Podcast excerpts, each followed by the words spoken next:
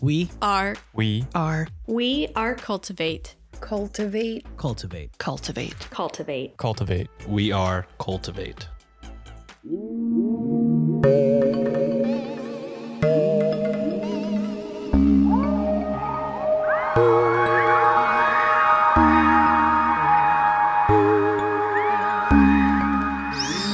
Welcome back to Weird Distractions Podcast, a weekly podcast where I, your host, Alex, rotate between true crime, conspiracy theories, paranormal stories, folklore, and a little bit of this and a little bit of that to provide you, and more than likely, what your local Taco Bell would consider a weird distraction from everyday life. Whether you're going through a bad breakup, maybe you just hate your job, or you know what, you just want to kind of not really think about what's going on in the world right now, hopefully listening to this week's episode will get you distracted from whatever's going on. Before we dive into this week's paranormal location, I do have a little bit of housekeeping to go over, and I need to discuss what I need distraction from. Which I should also mention if you ever want me to read your needs for distraction on an upcoming episode, feel free to shoot me a DM, email me, or comment on today's episode post, and I might just read it on a future episode. Okay, so let's start off with some housekeeping. So, as of Monday, August 15th, there will be a new Weird Spam episode out on the $5 USD tier called the Here for the tier, which this Weird Spam episode is going to be featuring a fellow Cultivate Network family member. It was a riot recording this one. I mean, all of them are a riot, and trust me, you won't want to miss out on any of the episodes from this series. So, if you've been kind of considering supporting this show financially and you want some extra content, check it out. $5 a month USD. Here for the weird. You can find that over on www.patreon.com slash weird distractions podcast. As well, I am prepping for an upcoming listener distractions episode to come out. I don't have a firm date as of yet. However, as a reminder, when Christy and I started doing that series, we were releasing it on the 13th of the month, whatever month we could, because basically it depends on how many stories we get in. So if you have submitted a story already, great. If you have more, keep them coming. Honestly, there's no cap. If you have the time and you're okay with sharing your weird encounters of the paranormal, hell, maybe a UFO sighting or anything to that nature, send it in.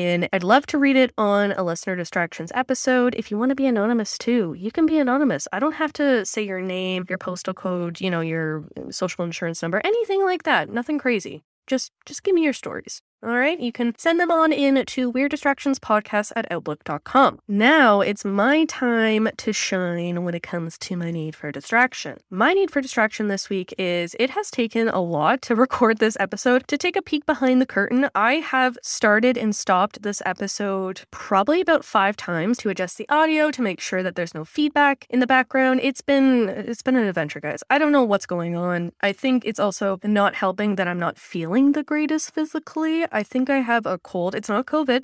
Before you say anything, it's not COVID. And testing. Unless my tests are wrong, it's not COVID.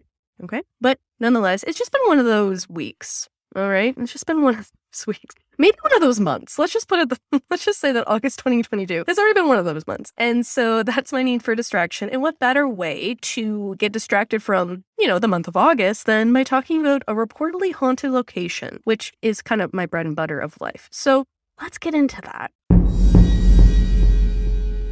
As many pop music loving millennials who also enjoy ghost investigation shows may know, there's a new show starring the TikTok song singer Kesha. I recently stumbled upon the show, which is called Conjuring Kesha. I've been watching fairly regularly now since it started, and in doing that, I learned more about this week's weird distraction and knew that I wanted to discuss it on a future paranormal episode. This week, we'll be discussing the history and reported haunts of the William Westerfeld House located in San Francisco, California, within the United States. Due to adult themes, coarse language, and other mature discussions that may be discussed, listener discretion is advised.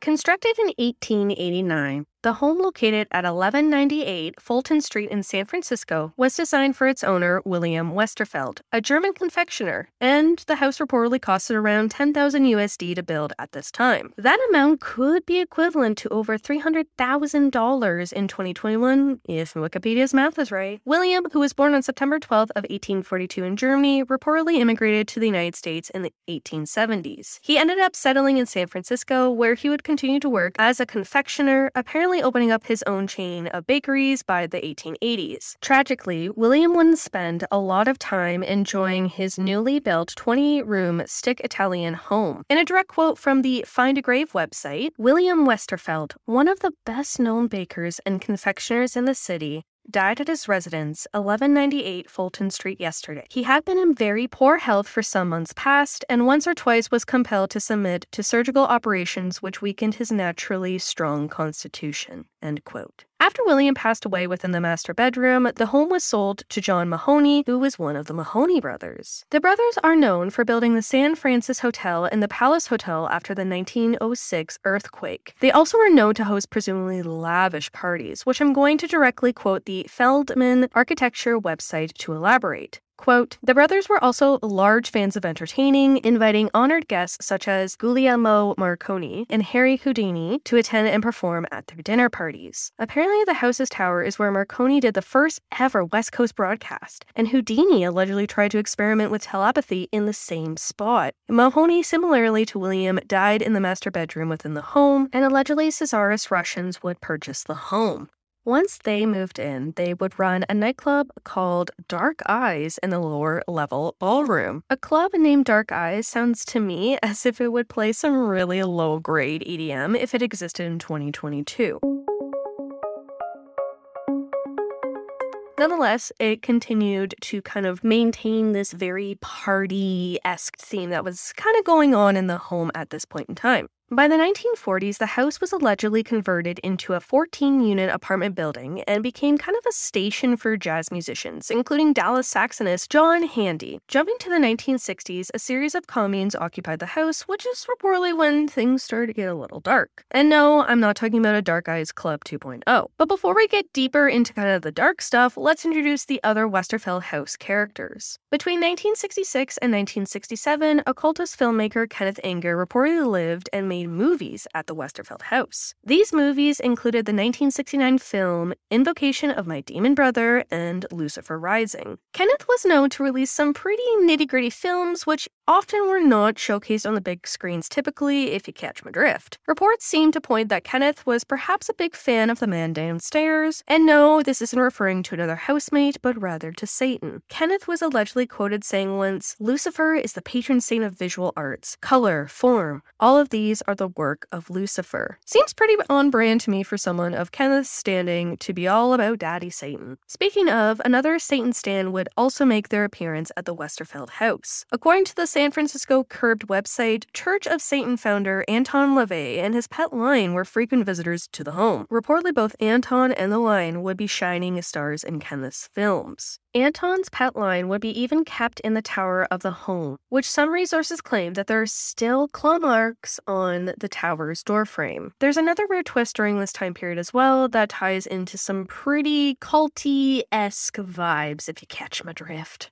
Another apparent housemate and featured film guest to Kenneth was Manson family member Bobby Beausoleil. If you've never heard of the Manson family, take a quick gander at other true crime podcasts after you're done listening to today's episode. I haven't covered them, and to be honest, I probably won't discuss it, but it's a fairly well documented, highly publicized case. Speaking to those that are unaware of the Manson family, aka the cult, it was led by a man named Charles Manson. There's rumors that apparently Charles was known to reside at the Westerfeld house, however, many just think he visited the home from time to time as opposed to being a full on roommate. Supposedly, Bobby left the home after an argument with Kenneth and reportedly met up with the members of the Manson family and Bobby would go on to be one of the first members to be arrested for the murder of Gary Hinman. Another rumor associated with the Westerfeld house, other than, you know, the whole Charles Manson living there bit, is that during the 1960s, the gates of hell were reportedly opened within the home. Some speculate that folks like Anton and his followers may have practiced rituals to whip up the paranormal activity, such as seances and alleged satanic rituals. It's believed that the tower of the Westerfeld house is where most of the spiritual activities took place. To back this up, here's a direct quote from the Moon Mausoleum website. Quote, the Tower of the Home reportedly had a large pentagram etched into the floorboards, permeating whatever kind of energy to stick with the house forever. After Anton and Kenneth's crew left, it seems as if the house became once again a boarding situation for musicians. Musicians such as Mick Jagger, Janis Joplin, and Jerry Garcia have been reportedly tied to spending time at the home during this period, whether it just to be to visit or just for maybe a brief respite. Then in 1986, a man named Jimmy Siegel purchased the home, and his story is very interesting in the sense that it seems as though he has been gravitated towards the Westerfeld home since he was a child. According to the resources I came across online, Jimmy admired the house growing up as it resembled the home that goth icons the Addams family lived in. I'm not gonna lie, Jimmy is kind of living the dream owning this home. Taking an old home that reminds you of something from your childhood and making it your own, I kind of hope to do that someday. For those wondering if Jimmy was into the house for perhaps all the satanic and spiritual reasons, I don't necessarily get that vibe. In another direct quote from Jimmy from the Moon Mausoleum website to elaborate why I think this further, quote, I was always attracted to the architecture of the building. The occult happenings in the house were of little interest to me, but to be on the safe side, I had the monks from the Hartford Street Zen Center do a cleansing and a blessing for the house when I bought it in 1986, end quote.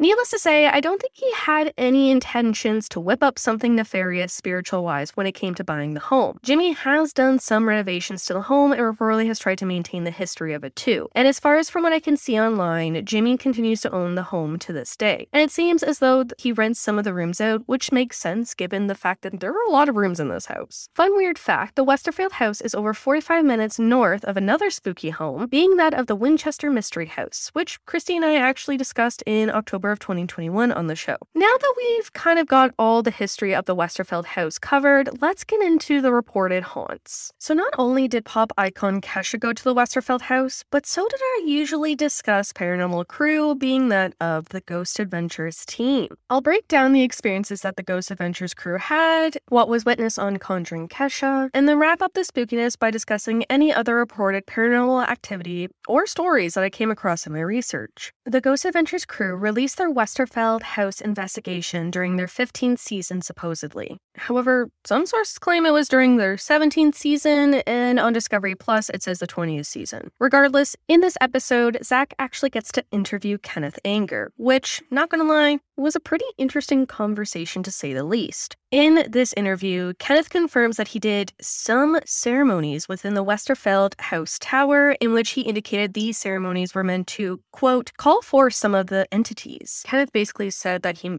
was referring to spirits. So they were basically trying to communicate with spirits. Later, he confirmed that demons were also summoned, as Kenneth noted that demons are what you have. They're the bread and butter of the ceremonies.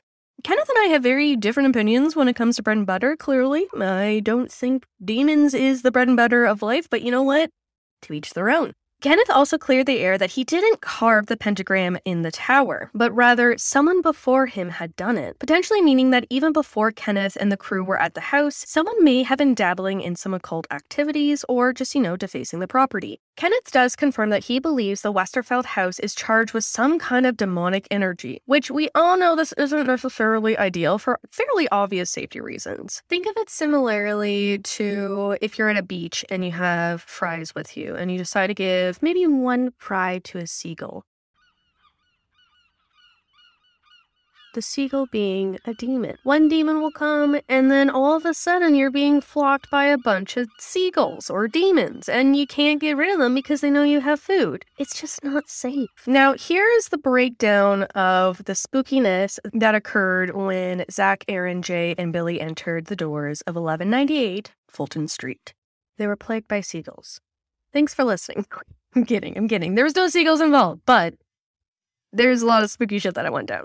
Right off the hop, Zach tells Jimmy during their interview that he has some kind of synchronicity between himself and the Westerfeld house. The synchronicity that Zach claims to have is that before he and the crew would even show up to the house, he was supposedly looking for some haunted or creepy things for his museum in Las Vegas when he came across a seven foot tall dollhouse that is a dead ringer for the actual Westerfeld house. Does this mean that it was fate for Zach and the crew to go there? Who knows? Regardless, the crew experiences described ice cold air spots throughout the home before and during the lockdown investigation. Now, I may have mentioned it in previous episodes, but I'll just kind of elaborate why this is important. So, apparently, when a spirit is present in a room or in a location, there is belief that the temperature will change. So, for example, it might get really, really mm. cold, or it might get really, really hot, or there'll be a specific area that is being affected by this temperature change. This was debunked as being a draft or any air conditioning being on, as Jimmy noted that the heat was actually on. Yes, it is an old house, and yes, it's possible that drafts could come in. However, if the heat's on, why is it cold? Doesn't really make sense to me. Does it make sense to you? Doesn't make sense to me. Zach and resident Kelly Edwards encounter the table that they're sitting at during their interview to shake back and forth. At this point, they also capture random knocking sounds. Other noises caught during the investigation that were considerably unexplainable include loud thuds, random footsteps, and what sounds to be disembodied breathing, which, no thanks. I'm good. Don't think I really want to experienced that personally. In the interview with Zach, Kelly also stated that those that stay overnight at the Westerfeld house can experience things such as nightmares and sleep paralysis which we will discuss nightmares again when we discuss the Conjuring Kesha episode. Next, in the Ghost Adventures episode, a light in the tower was captured to have flickered when the crew was up there, despite no one flicking a switch. Equipment malfunctions occur throughout the entire episode, including Billy's camera randomly turning off, Zach's walkie talkie mysteriously letting out several strange sounds, and although it's not a malfunction per se, the crew's X camera, which was shooting the stairs, inexplicably gets knocked over by an unknown force. When it comes to the electronics being drained of their batteries, once again, a common belief is that supposedly entities or spirits will drain the energy sources from electronics in order to try and manifest themselves. So this could be seen as maybe a spirit trying to, I don't know, manifest. Or maybe, just maybe, it just didn't like the electronics in the house, especially the camera. Fuck your X camera. Remember when I mentioned Anton LaVey? Well, he does make kind of an appearance in the Ghost Adventures episode. So, during the investigation, Aaron reportedly claims to see a flash image of Anton LaVey within the house. In the episode, it seemed to be really quick, like, oh, there's Anton, and that was kind of it, to be honest. And of course, it's something that we can't see in the episode ourselves, so it's based on Aaron's perspective. Speaking of Aaron, as Aaron goes down a set of stairs, he feels as though something is not letting him pass. So he gets to a certain point at the stairs, and at that point, it's as if something is telling him, no, you can't go any further. There's like this weird force that's kind of holding him back. At this same time, the X camera captures a light anomaly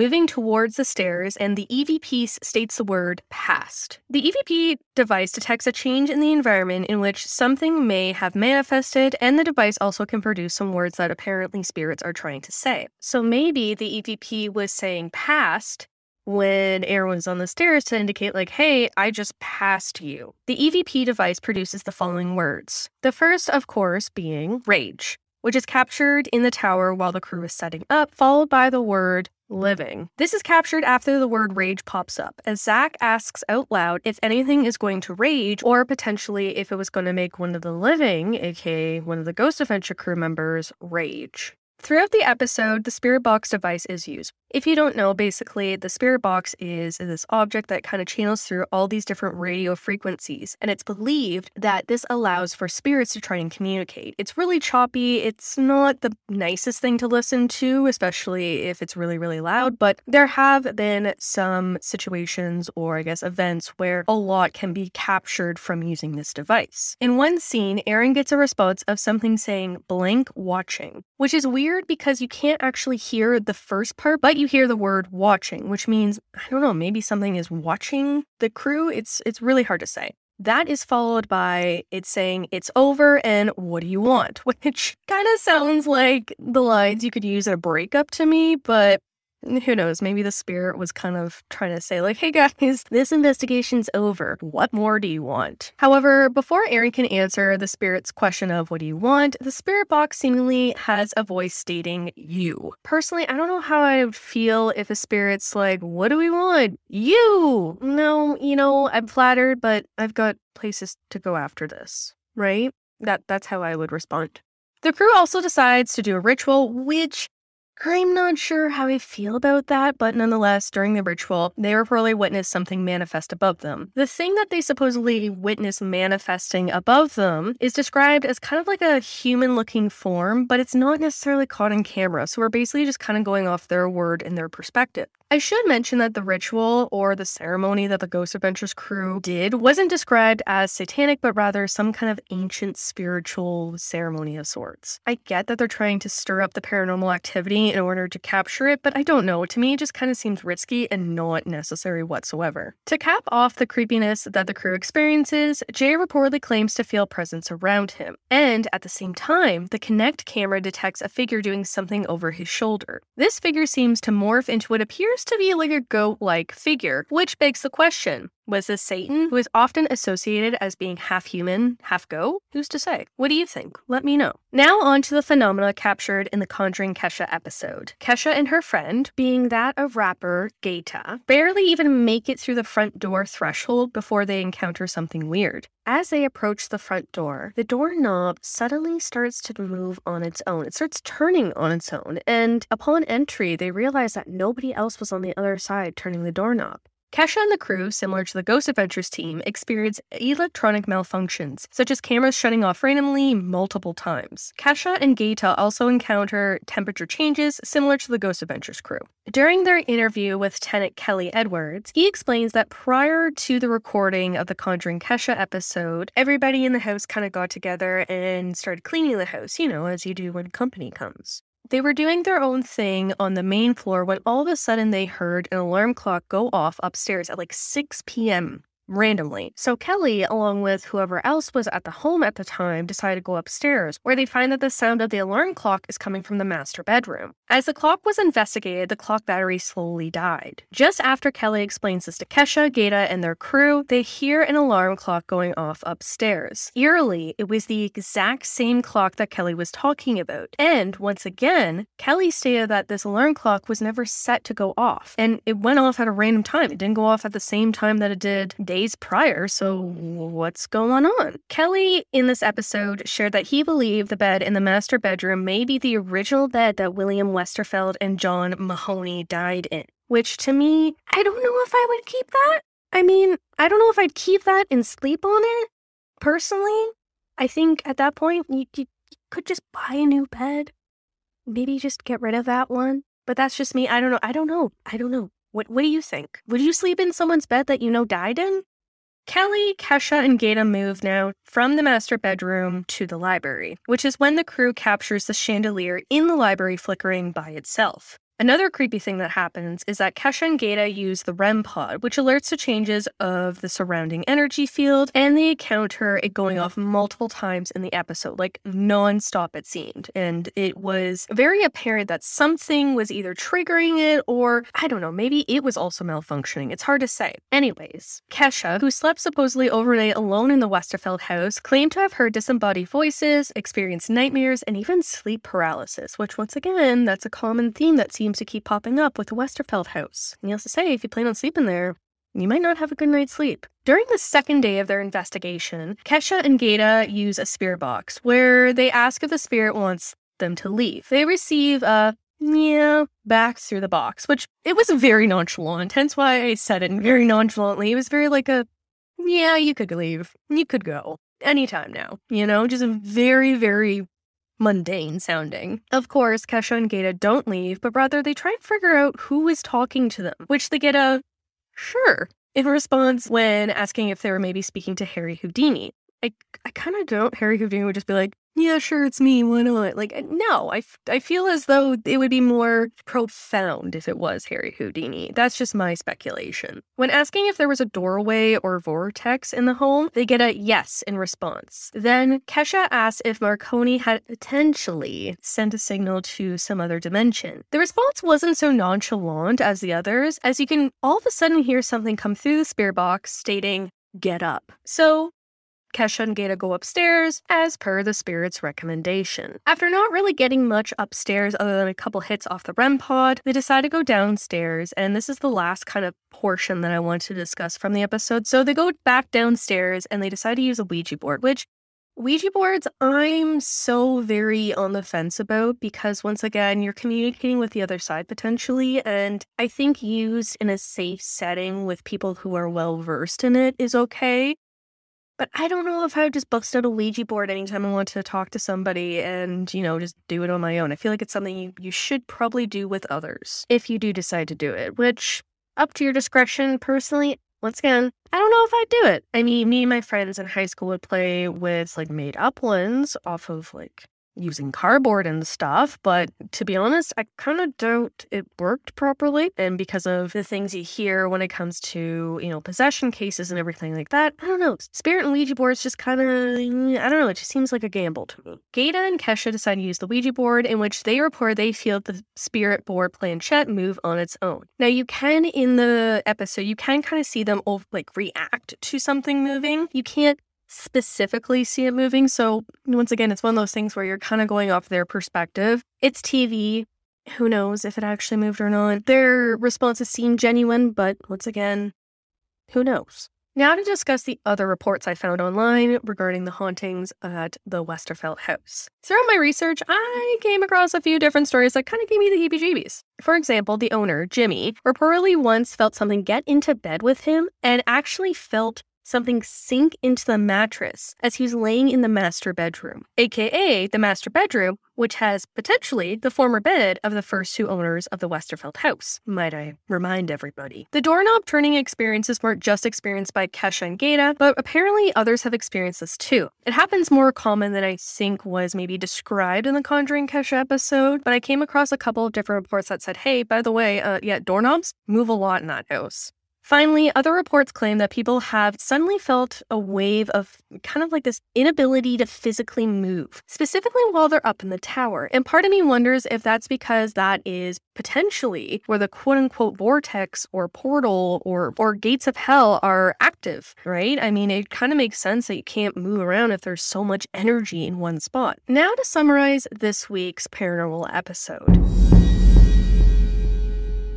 When it comes to the paranormal activity at the Westerfeld house, it seems that, without a doubt to me, there is some kind of portal or entryway or just, I don't know, some kind of like energy going on residing within the home. Although there is quite the dark past associated with the home, it's somewhat comical to me that the home started off as kind of like a family home for a man who was a German confectioner the man was literally working with sugar, sugary sweet, you know? Not saying that I know exactly who he was as a person, but this house was meant to be a family home. And once it started kind of switching hands, things went from sugary sweet to borderline satanic very fast. Whether you believe in the paranormal or not, the house itself, I think, is a spectacular sight to see. As mentioned, though, it is privately owned, so be respectful if you do decide to go take a peek at the house. Don't knock on the door and be like, oh, I heard this house is haunted, let me in. No, just walk by, take it in, leave it alone. And with that said, if anyone has been in the house, let me know. I'd love to hear your experiences. If you've enjoyed today's Weird Distractions episode, please consider telling your friends, family, coworkers, or anyone else who will listen about the show. You can tell them to find the show on Apple Podcasts, Spotify, Goodpods, Google Podcasts, Podchaser, and many more. If you're streaming the show on Apple Podcasts or Goodpods, please consider leaving a five star rating and review. This helps the show out for free by letting others know that it's worth listening to. Another way to support the show for free and to never miss an update is to follow along on the show's various social media accounts. You can find me on Facebook, Instagram, Twitter. My handle is at WeirdDistractI1 and TikTok. If you want to financially support the show and get yourself a little something extra each month, why not join one of the two tiers over on Patreon? Each month, you get exclusive content such as bonus episodes and series, the Weird Destinations travel posts, plus early access to the regular feed episodes. You can find out which tier is best suited for you by going to patreon.com slash weird distractions podcast. Shout out to my current patrons, aka my weird little family members, Tom, Bailey, Angela, John, Alicia, Lynn, Sissy, Shadow, Courtney, and Cheryl. I love you all and appreciate your ongoing support of Weird Distractions. If you're unable to support the show on a monthly basis, but still want to support it maybe as a one-time donation, check out the show's merch over on Redbubble or or sign up for a one time donation over on Buy Me a Coffee. Lastly, I want to hear from you. As some longtime listeners may recall, Christy and I released two listener story based episodes called Listener Distractions. I'd love to keep doing this series and hear all of your weird tales of ghostly encounters, unexplainable events, and too close to home true crime stories. You can email me your tales at weirddistractionspodcast at outlook.com. As well, send me feedback. If there are any corrections that need to be made after today's episode, let me know. And as as always, if you need a distraction,